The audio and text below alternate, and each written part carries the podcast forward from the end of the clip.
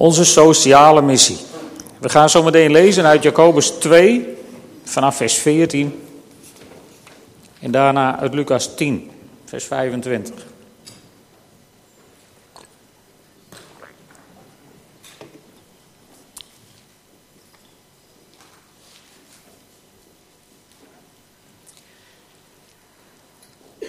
Wanneer je een verdwaald rund of een verdwaalde ezel van iemand van je, van je vijand aantreft, moet je hem het dier zonder uitstel terugbrengen.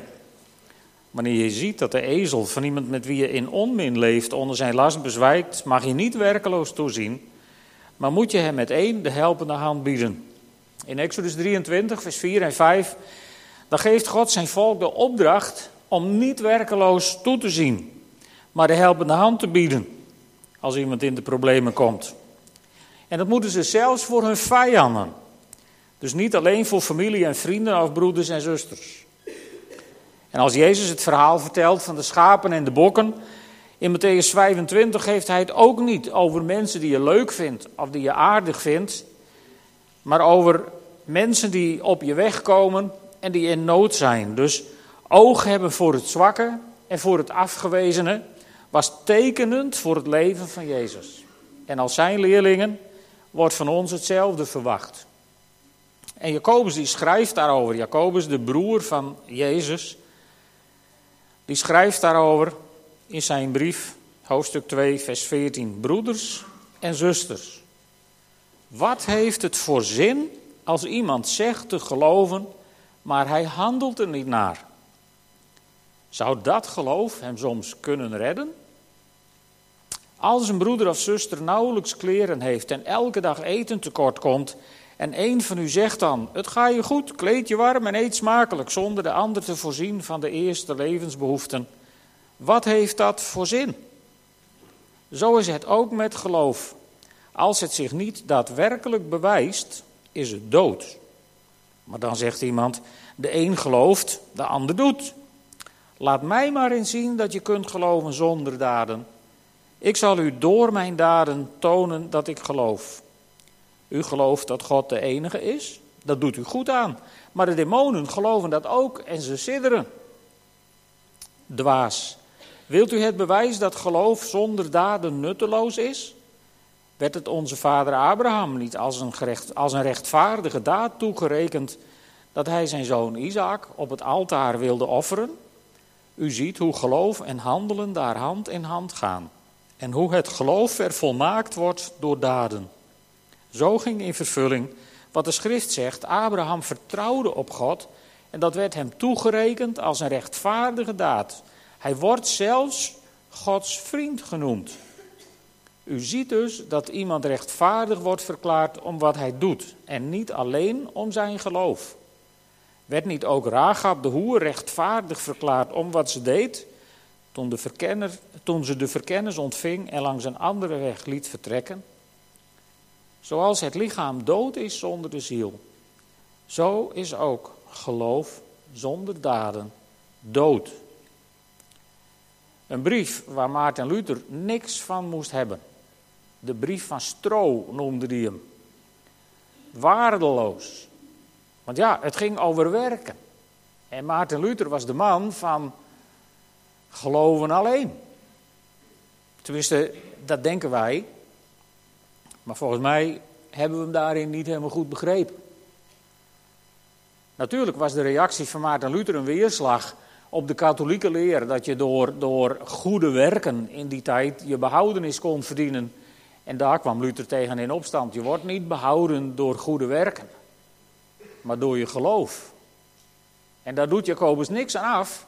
Hij zegt alleen, geloof moet zich vertalen in werken, in je handelen, in de dingen die je doet, hoe je in het leven staat. En als het niet zichtbaar is, dan is het geloof dood. In Lucas 10 komt een wetgeleerde bij Jezus. Om hem op de proef te stellen, staat er in vers 25. En hij vraagt aan Jezus, meester, let op, wat moet ik doen om deel te krijgen aan het eeuwige leven. Wij zouden dan verwachten dat Jezus zou zeggen: Je hoeft niks te doen, je moet alleen geloven. Maar dat zegt Jezus niet. Jezus vraagt hem heel subtiel: wat staat er in de wet geschreven? Wat lees je daar? Eigenlijk zegt Jezus tegen die schriftgeleerden: joh, je weet het wel, zeg het zelf maar even. En dan komt die wetgeleerde met dit antwoord wat we net gezongen hebben. Heb de Heer uw God lief met heel uw hart en met heel uw ziel en met heel uw kracht en met heel uw verstand en uw naaste als uzelf. En dan zegt Jezus, u hebt juist geantwoord, doe dat en je zult leven. Jezus zegt niet geloof dat, hij zegt doe dat en je zult leven. En, je moet je voorstellen, het hele publiek kende natuurlijk, ja, die wist wat, wat voor soort mens dat was, die schriftgeleerde. En ik denk dat iedereen in zijn vuistje heeft gelachen. daar wordt hij mooi op zijn nummer gezet. En die wetgeleerde heeft de behoefte om toch zijn gezicht te redden. En dat staat hier ook in vers 29. De wetgeleerde wilde zich rechtvaardigen. En hij vroeg aan Jezus: En wie is dan mijn naaste? Toen vertelde Jezus hem het volgende. Er was eens iemand die van Jeruzalem naar Jericho reisde en onderweg werd overvallen door rovers.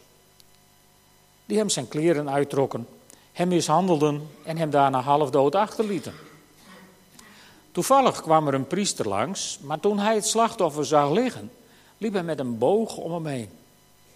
Er kwam ook een leviet langs, maar bij het zien van het slachtoffer liep ook hij met een boog om hem heen. Een Samaritaan echter, die op reis was, kreeg medelijden toen hij hem zag liggen. Hij ging naar de gewonde man toe, goot olie en wijn over zijn wonden en verbond ze. Hij zette hem op zijn eigen rijdier en bracht hem naar een logement waar hij voor hem zorgde. De volgende morgen gaf hij twee denari aan de eigenaar en zei: Zorg voor hem en als u meer kosten moet maken, zal ik die u op mijn terugreis vergoeden. Wie van deze drie is volgens u de naaste geworden van het slachtoffer van de rovers? De wetgeleerde zei, de man die medelijden met hem kreeg, of met, met hem heeft getoond. Toen zei Jezus tegen hem, doet u dan voortaan net zo. Dat is drie keer doen. Hè? De schriftgeleerde die vraagt, wat moet ik doen? En Jezus die zegt tegen hem, doe dat. En aan het eind van het verhaal zegt hij nog een keer, doe dat dan ook. Dus doen is kennelijk toch wel, wel belangrijk. Dit is overigens een hele interessante gelijkenis. Een aantal jaren geleden hebben we hier in de gemeente voor, eh, voor leiders en aspirantleiders uh, de cursus gedaan, Harry en ik, over eh, de, het materiaal van John Maxwell. Equip heette dat. En in het eerste boek, de vijfde les, dan gaat het over deze gelijkenis. En John Maxwell onderscheidt in dit verhaal drie groepen mensen. Drie groepen mensen die je ook vandaag in de maatschappij tegenkomt. De eerste groep, dat zijn de rovers. En wat kenmerkt de rovers? Ze gebruiken mensen. Ze manipuleren anderen en ze zien mensen als slachtoffers om uit te buiten. Slachtoffers waar je beter van kunt worden. Ik weet niet of jullie de, de, de berichten een beetje volgen over de, de, de, het gedoe rondom de toestroom van mensen uit Oost-Europa die hier komen werken. Als je dan leest hoe die mensen door werkgevers worden behandeld en uitgebuit, dan komen die rovers automatisch in beeld. Met andere woorden, rovers worden niet altijd achterna gezeten door de politie, ze zijn er ook met een wit boordje om en een strik voor. Want hoe zie je mensen? Zie je mensen als een kans om er zelf beter van te worden? Misschien hoor je dan wel in die categorie van de rovers. Dat zijn de mensen die dus de verkeerde keuze maken en de verkeerde dingen doen. En dan hebben we de priester en de leviet. De kerk zou je vandaag de dag bijna zeggen. De priester en de leviet, zeker in die tijd, die onderhielden de wet. Ze leefden heel secuur volgens de wetten van Mozes. Naar de letter van de wet leefden ze vooral, niet naar de geest van de wet. En ze waren zuiver, tenminste, dat vonden ze zelf. En uh, zij zagen de man als een probleem wat je moest vermijden. En eigenlijk, voordat we deze mensen op een hoop gooien van afgekeurd, wil ik toch even met jullie stilstaan bij deze mensen. Met kerst heb ik het vaak over Zacharias, die in de tempel het offer mag brengen hè, als priester. Er waren in die tijd zo verschrikkelijk veel priesters en levieten, dat je werd uitgeloot om een keer in de tempel dienst te doen. Dus de arme Zacharias mocht één keer in zijn leven, moet je je voorstellen, mocht hij het reukoffer opbrengen en mocht hij naar buiten gaan en het volk zegenen. Zo van de Heere zegen u en hij boer, u weet wel, de Aaronitische zegen. Eén keer in je leven word je uitgeloot en uitgerekend dan staat er een engel naast het altaar en die verziekt jouw beurt. En die legt je ook nog het zwijgen op, zodat je die zegen niet kunt uitspreken. Hoe dramatisch kan het gaan in een mensenleven? Stel je voor, en het is heel goed mogelijk, dat deze priester ook was uitgeloot om in de tempeldienst te doen. En uitgerekend als je op weg bent naar Jeruzalem, ja, ligt daar zo'n half dood, of misschien wel helemaal doodgeslagen, ik bedoel van afstand kun je dat niet zien, ligt daar een op de weg. En, en, en als priester wist je heel goed, wat er staat in nummer 19 vers 16 bijvoorbeeld, dat als je een dode aanraakt, of als je in aanraking komt met de uitscheiding van een mens, en dat kan zijn bloed of speeksel of urine of ontlasting of sperma of whatever, dan ben je zeven dagen onrein. Maar je bent op weg naar Jeruzalem om die ene keer in je leven dienst te doen in de tempel. Nou, dan loop je toch met een boogje om dat probleem heen.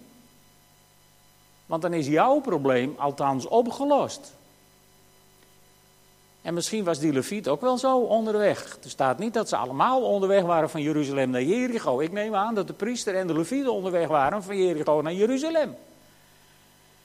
Om in het heiligdom van God te mogen werken. En dan is het natuurlijk heel vervelend als je onderweg met een probleem wordt geconfronteerd.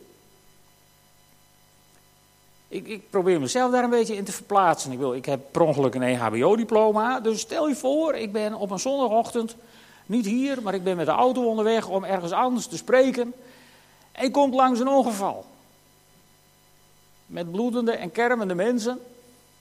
Als je daar moet stoppen, ten eerste gaat mijn preekpak er dan aan. En, en dan ben je te laat in de dienst. En zitten al die mensen daar te wachten. Oh, nou, zomaar al drie redenen om te zeggen: gas op de plank, doorrijden. Of niet? Dan ben ik net zoals deze priester, net zoals deze leviet. En mogelijk zijn de mensen in de kerk waar je dan komt blij dat je er op tijd bent. Sommigen hadden misschien gehoopt dat je niet zou komen, maar goed, dat is een ander verhaal. maar snap je het probleem? Die priester en die leviet, die hadden een, een, een hele oprechte reden waarschijnlijk om om deze man heen te lopen. In ieder geval hadden ze een hele vrome reden om om deze man heen te lopen. Want ja, God is toch belangrijker dan de naaste, of niet? Maar in wezen zondigen ze hiermee tegen hun eigen wet uit Exodus 23. Want ze zien werkeloos toe hoe hier iemand, en dan gaat het weliswaar niet onder een bezweken ezel, maar hier ligt een mens in nood en ze lopen er werkeloos aan voorbij zonder hun hand uit te steken. En bovendien zitten er een aantal dingen niet goed in dit verhaal. Want weet je, als die fariseer aan Jezus vraagt wie is dan mijn naaste, dat is eigenlijk in de grond van de zaak principieel de verkeerde vraag. Dat had hij niet mogen vragen. Wie is mijn naaste? Wie is nou je naaste? Ik bedoel, en het is ook nog niet klaar, want, want in vers 36 vraagt Jezus, wie is volgens u de naaste geworden? En die fariseeën die trapt daar met open ogen in. Want naaste van iemand word je niet, naaste van iemand ben je. Dat is niet iets wat je overkomt, dat is iets wat gewoon van je wordt verwacht. Je komt iemand tegen in nood en dat is je naaste. Kijk eens hoe vaak er ziet. Er staat dat, dat, dat je het zag. In Exodus hebben we gezien dat je niet werkloos mag toezien. Hè? Er staat als je een verdwaald rund of een ezel van iemand aantreft, ziet dus, dan moet je hem terugbrengen. En als je ziet dat de ezel van iemand met wie een om in leeft, onder zijn last bezwijkt, mag je niet werkeloos toezien. Dus op het moment dat je ziet, ben je verantwoordelijk geworden voor wat je hebt gezien. En dat staat ook in dat verhaal in Lucas. De priester kwam langs en hij zag het slachtoffer liggen. En de leviet kwam langs en hij zag het slachtoffer liggen. En toen kwam de Samaritaan en die zag hem ook liggen. Dus ze zagen hem alle drie liggen. Er was niet één die s'avonds thuis kwam en kon zeggen: Ja, nee, sorry, ik heb het even niet gezien. Ze hebben het misschien niet willen zien, dat gebeurt ieder mens wel eens, maar ze zagen hem alle drie. En, en de vraag is dus niet wie je naaste wordt. De vraag is of je ernaar handelt als je je naaste tegenkomt in nood. Dat is de vraag waar het om gaat. Maar ja, zul je zeggen, het is toch ook wel wat lastig, want ook in Jacobus dat stukje, wij worden toch gerechtvaardigd door het bloed van het lam en niet door onze daden. Daar vieren we toch ook avondmaal straks voor. Ja, we worden inderdaad gerechtvaardigd door het bloed van het lam en niet door onze daden. En wat die fariseer wil, zichzelf rechtvaardigen, is sowieso een kansloze missie in een mensenleven, want dat kun je nooit zelf. Dat is meer eigenwijs dan iets wat kans heeft op succes. Het gaat om geloof, maar het geloof, zegt Jacobus, wordt vervolmaakt die de door de daden die eruit volgen. Ja, maar zullen misschien mensen zeggen, we worden door geloof behouden en niet door werken. Dat is bijna goed. Maar dit is weer zo'n citaat waar één cruciaal woordje is weggelaten. Daar, daar zijn we overigens sterk in, in het koninkrijk van God. Want zo klopt het. We worden behouden door geloof, niet door werken. Maar in Romeinen 3, vers 28, waar dit uit wordt gepikt, daar staat, herziene statenvertaling, wij komen dus tot de slotsom dat de mens door het geloof gerechtvaardigd wordt zonder werken van de wet. Dat stukje moet je niet achterweg knippen. Waar Paulus tegen is, is werken der wet. Met andere woorden, dat je de Bijbel onder arm neemt en, en, en zeg maar een beetje net als de Taliban tegenwoordig de Koran interpreteert, naar de letter gaat proberen om het precies te doen zoals het er staat. Want als ik het nou maar helemaal foutloos doe, dan ben ik wel behouden. Jacobus zegt wie tegen één puntje van de wet zondigt, heeft tegen de hele wet gezondigd. Met andere woorden, één misstap en het is over. En dan klopt het wel. Wij worden niet gered door de wet na te komen. Wij worden gered door het bloed van Jezus Christus. Want er is kracht in het bloed van het lam. Tot behoud, tot genezing, tot wat je maar nodig hebt. En Jezus die zegt dat zelf in Matthäus 7, vers 21. Daar, dat is het verhaaltje waar Jezus het heeft over mensen die tot Jezus zullen komen. En dan zegt hij, niet, niet wie roept Heer, Heer, maar wie doet de wil van mijn vader. Matthäus 7, vers 21. Dus doen is kennelijk toch van belang. Wie doet de wil van mijn vader. David Pawson die schrijft daar heel mooi over in, in zijn boek De Normale Christelijke Geboorte. Als u het nou wilt lezen, bladzijde 49. Dat stukje zou je eens moeten lezen als je dat boek hebt. En als je dat boek niet hebt, zou je het moeten kopen, want het is een heel belangrijk boek om als christen te hebben en te lezen. En hij schrijft daar ook over dat we niet gered worden door, werken van de wet. En David Pawson is, is, is Calvinist genoeg om zeker nooit te beweren dat je überhaupt door werken gered wordt. Maar hij maakt daar wel heel erg duidelijk dat als jij beweert te geloven, en dat is niet aan de buitenkant zichtbaar in de dingen die je doet, dat je zware vraagtekens mag zetten bij je geloof. Of dat wel klopt. En hij haalt daaraan Efeziërs 2, vers 8 tot 10. Door zijn genade bent u nu immers gered dankzij uw geloof. Maar dat dankt u niet aan uzelf. Dat is een geschenk van God. Je redding is dus een geschenk van God. En geen gevolg van uw daden. Dus niemand kan zich erop laten voorstaan. Want hij, God dus, heeft ons gemaakt tot wat wij nu zijn. En wat zijn wij nu? In Christus Jezus geschapen om de weg te gaan van de goede daden die God mogelijk heeft gemaakt. Met andere woorden, er is toch werk aan de winkel. Niet om ons te redden, maar om te laten zien dat het geloof wat wij beweren te hebben, werkelijk aanwezig is en inhoud heeft.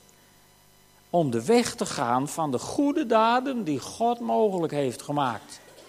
Met andere woorden, God brengt ze dus als het ware op je weg.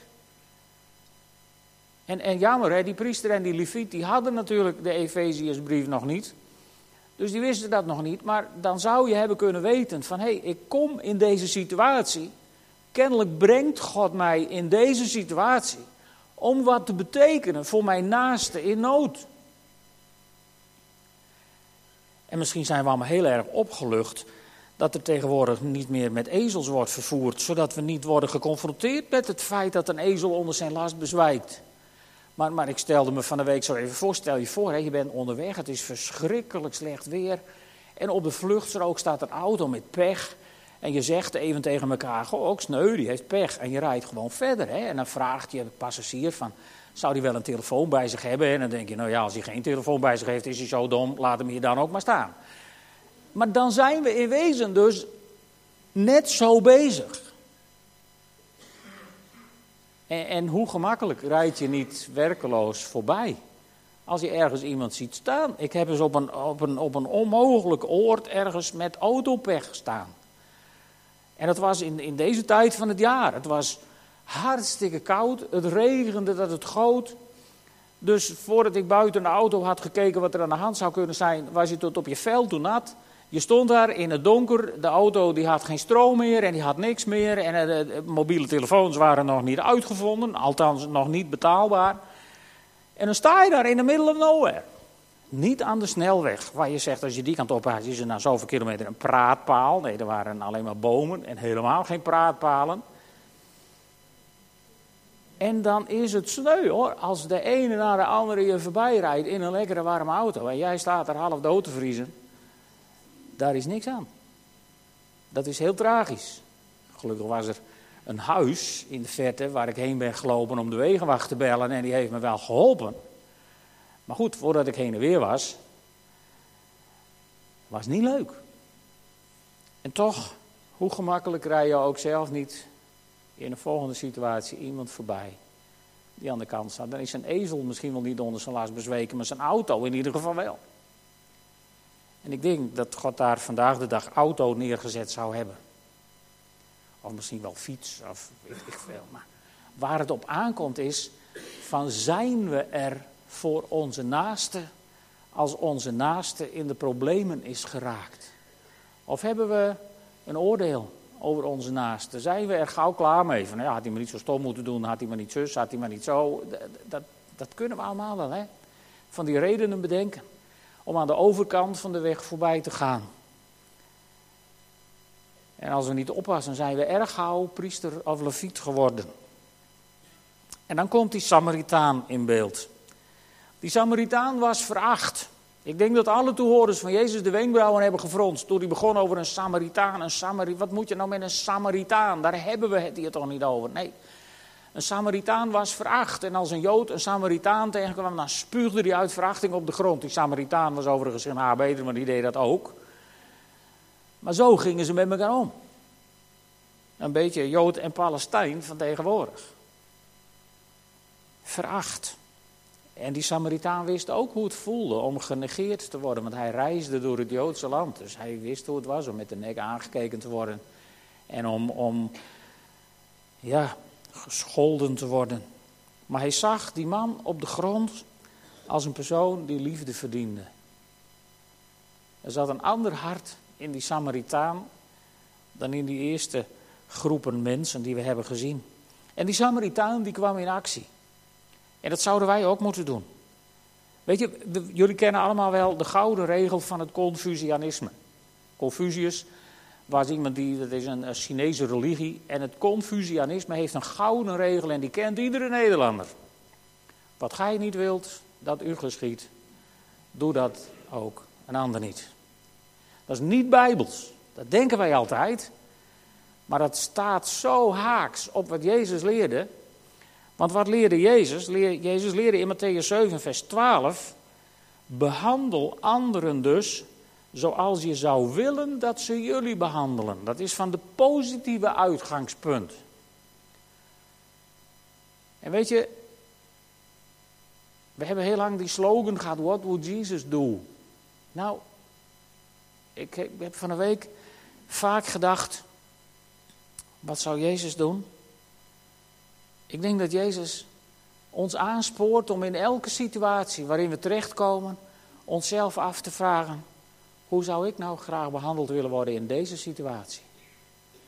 En ik geloof dat dat heel leidend is. Dat de Heilige Geest daar misschien wel heel krachtig door zou kunnen spreken in een mensenleven. Als dat ons motto zou worden. In elke situatie waar we in terechtkomen. Van hoe zou ik in deze situatie graag behandeld willen worden. En zo gaan we dan die ander tegemoet treden en die ander helpen. Hoe zou je dat vinden? Niet ik als maatstaf, maar wel ik als de toetssteen van hoe, wat zou ik fijn vinden wat mensen nu voor mij deden. Als we zo op elkaar zouden gaan reageren, dan geloof ik dat de wereld drastisch zou veranderen. En weet je, Jezus zegt daar nog iets achteraan. Hij zegt: behandel anderen dus steeds zoals je zou willen dat ze jullie behandelen. Dat is het hart van de wet en de profeten.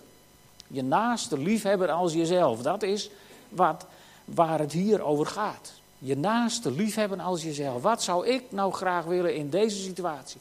En zo ga ik jou behandelen. Als ik je tegenkom. En zo brengt die Samaritaan deze man onder in een herberg. Waar hij warmte heeft, een dak boven zijn hoofd, want het kan daar. En die komt rijden s'nachts al de verschrikkelijkst koud worden in de woestijn van Judea. Dus hij wordt onder dak gebracht. Hij wordt verzorgd. En de waard, die kon het ook niet helpen. Maar die krijgt twee denari, dus die krijgt geld genoeg om een tijdje voor hem te zorgen. Eigenlijk wordt de waard daar toegerust tot dienstbetoon, zoals Paulus dat noemt in Efeze 4, vers 12. Hij wordt toegerust tot dienstbetoon, hij krijgt aangereikt wat hij nodig heeft in die situatie. En het mooie vind ik dan, en daarin wordt voor mij die Samaritaan een beeld van Jezus Christus. Die Samaritaan die zegt tegen de waard, als je meer kosten moet maken, zal ik je die op mijn terugreis vergoeden. Lieve mensen, als wij investeren in anderen, dan hebben we die belofte van Jezus. Als ik terugkom, dan zal ik je vergoeden. Dan hebben we schatten in de hemel verzameld waar we veel meer aan hebben dan schatten op deze aarde.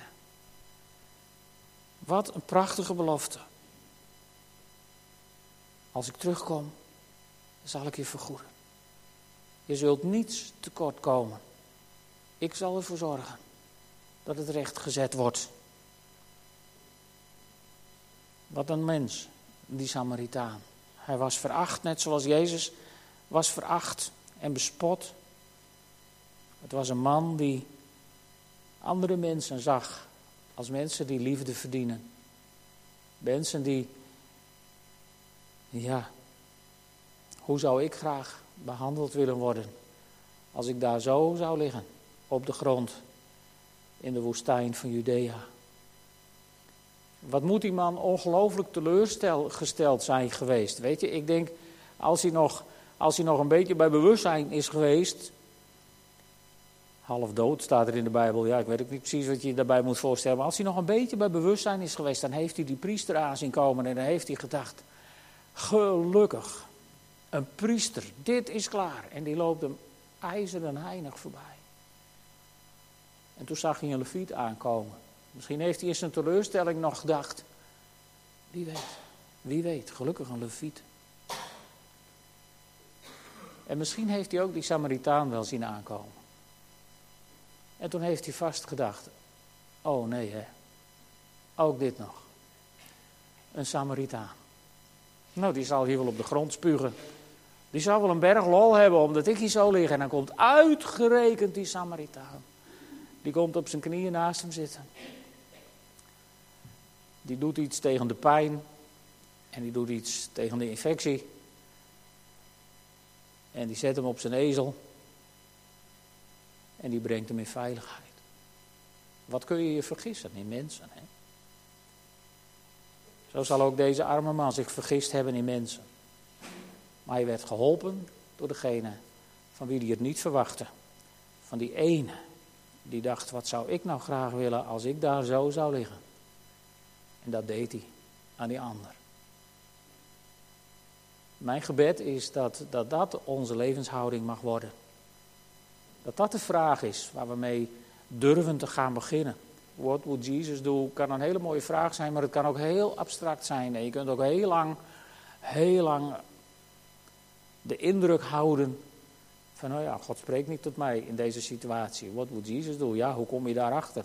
Maar als je jezelf afvraagt, wat zou ik nou graag willen in deze situatie, heb je altijd een antwoord. Er zal nooit één situatie zijn waar je bij staat van wat zou ik nou graag willen. Nou, ik heb geen flauw idee wat ik nou graag zou willen. Dat kan niet. Je hebt altijd antwoord.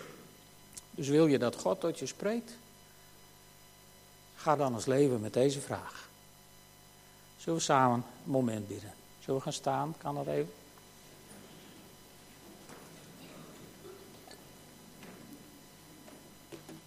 Vader God, ik bid u allereerst om ons te vergeven als er situaties in onze gedachten zijn waar we werkeloos hebben toegezien. Misschien voelen mensen zich wel, wel schuldig. Dan bid ik u om op dit moment die schuld weg te nemen.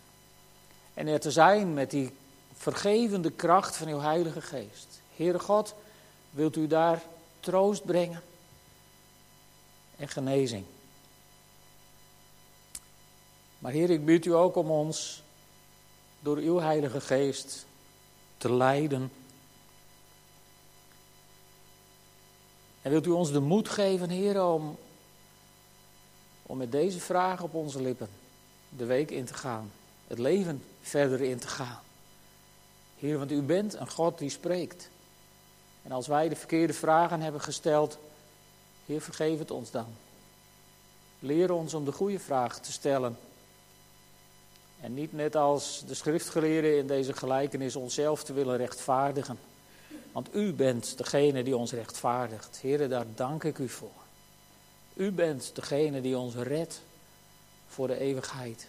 Maar u bent ook degene die ons op deze wereld heeft gezet met een sociale missie. Omzien naar elkaar, er zijn voor elkaar. Heere God, leid ons, zodat we ook in die missie beter zullen worden dan we tot nog toe geweest zijn. Heere God, maak ons tot mensen die zo zichtbaar geloven door wat we doen, dat niemand het ons ooit meer zal hoeven te vragen. Dat bid ik van u in de naam van Jezus. Amen.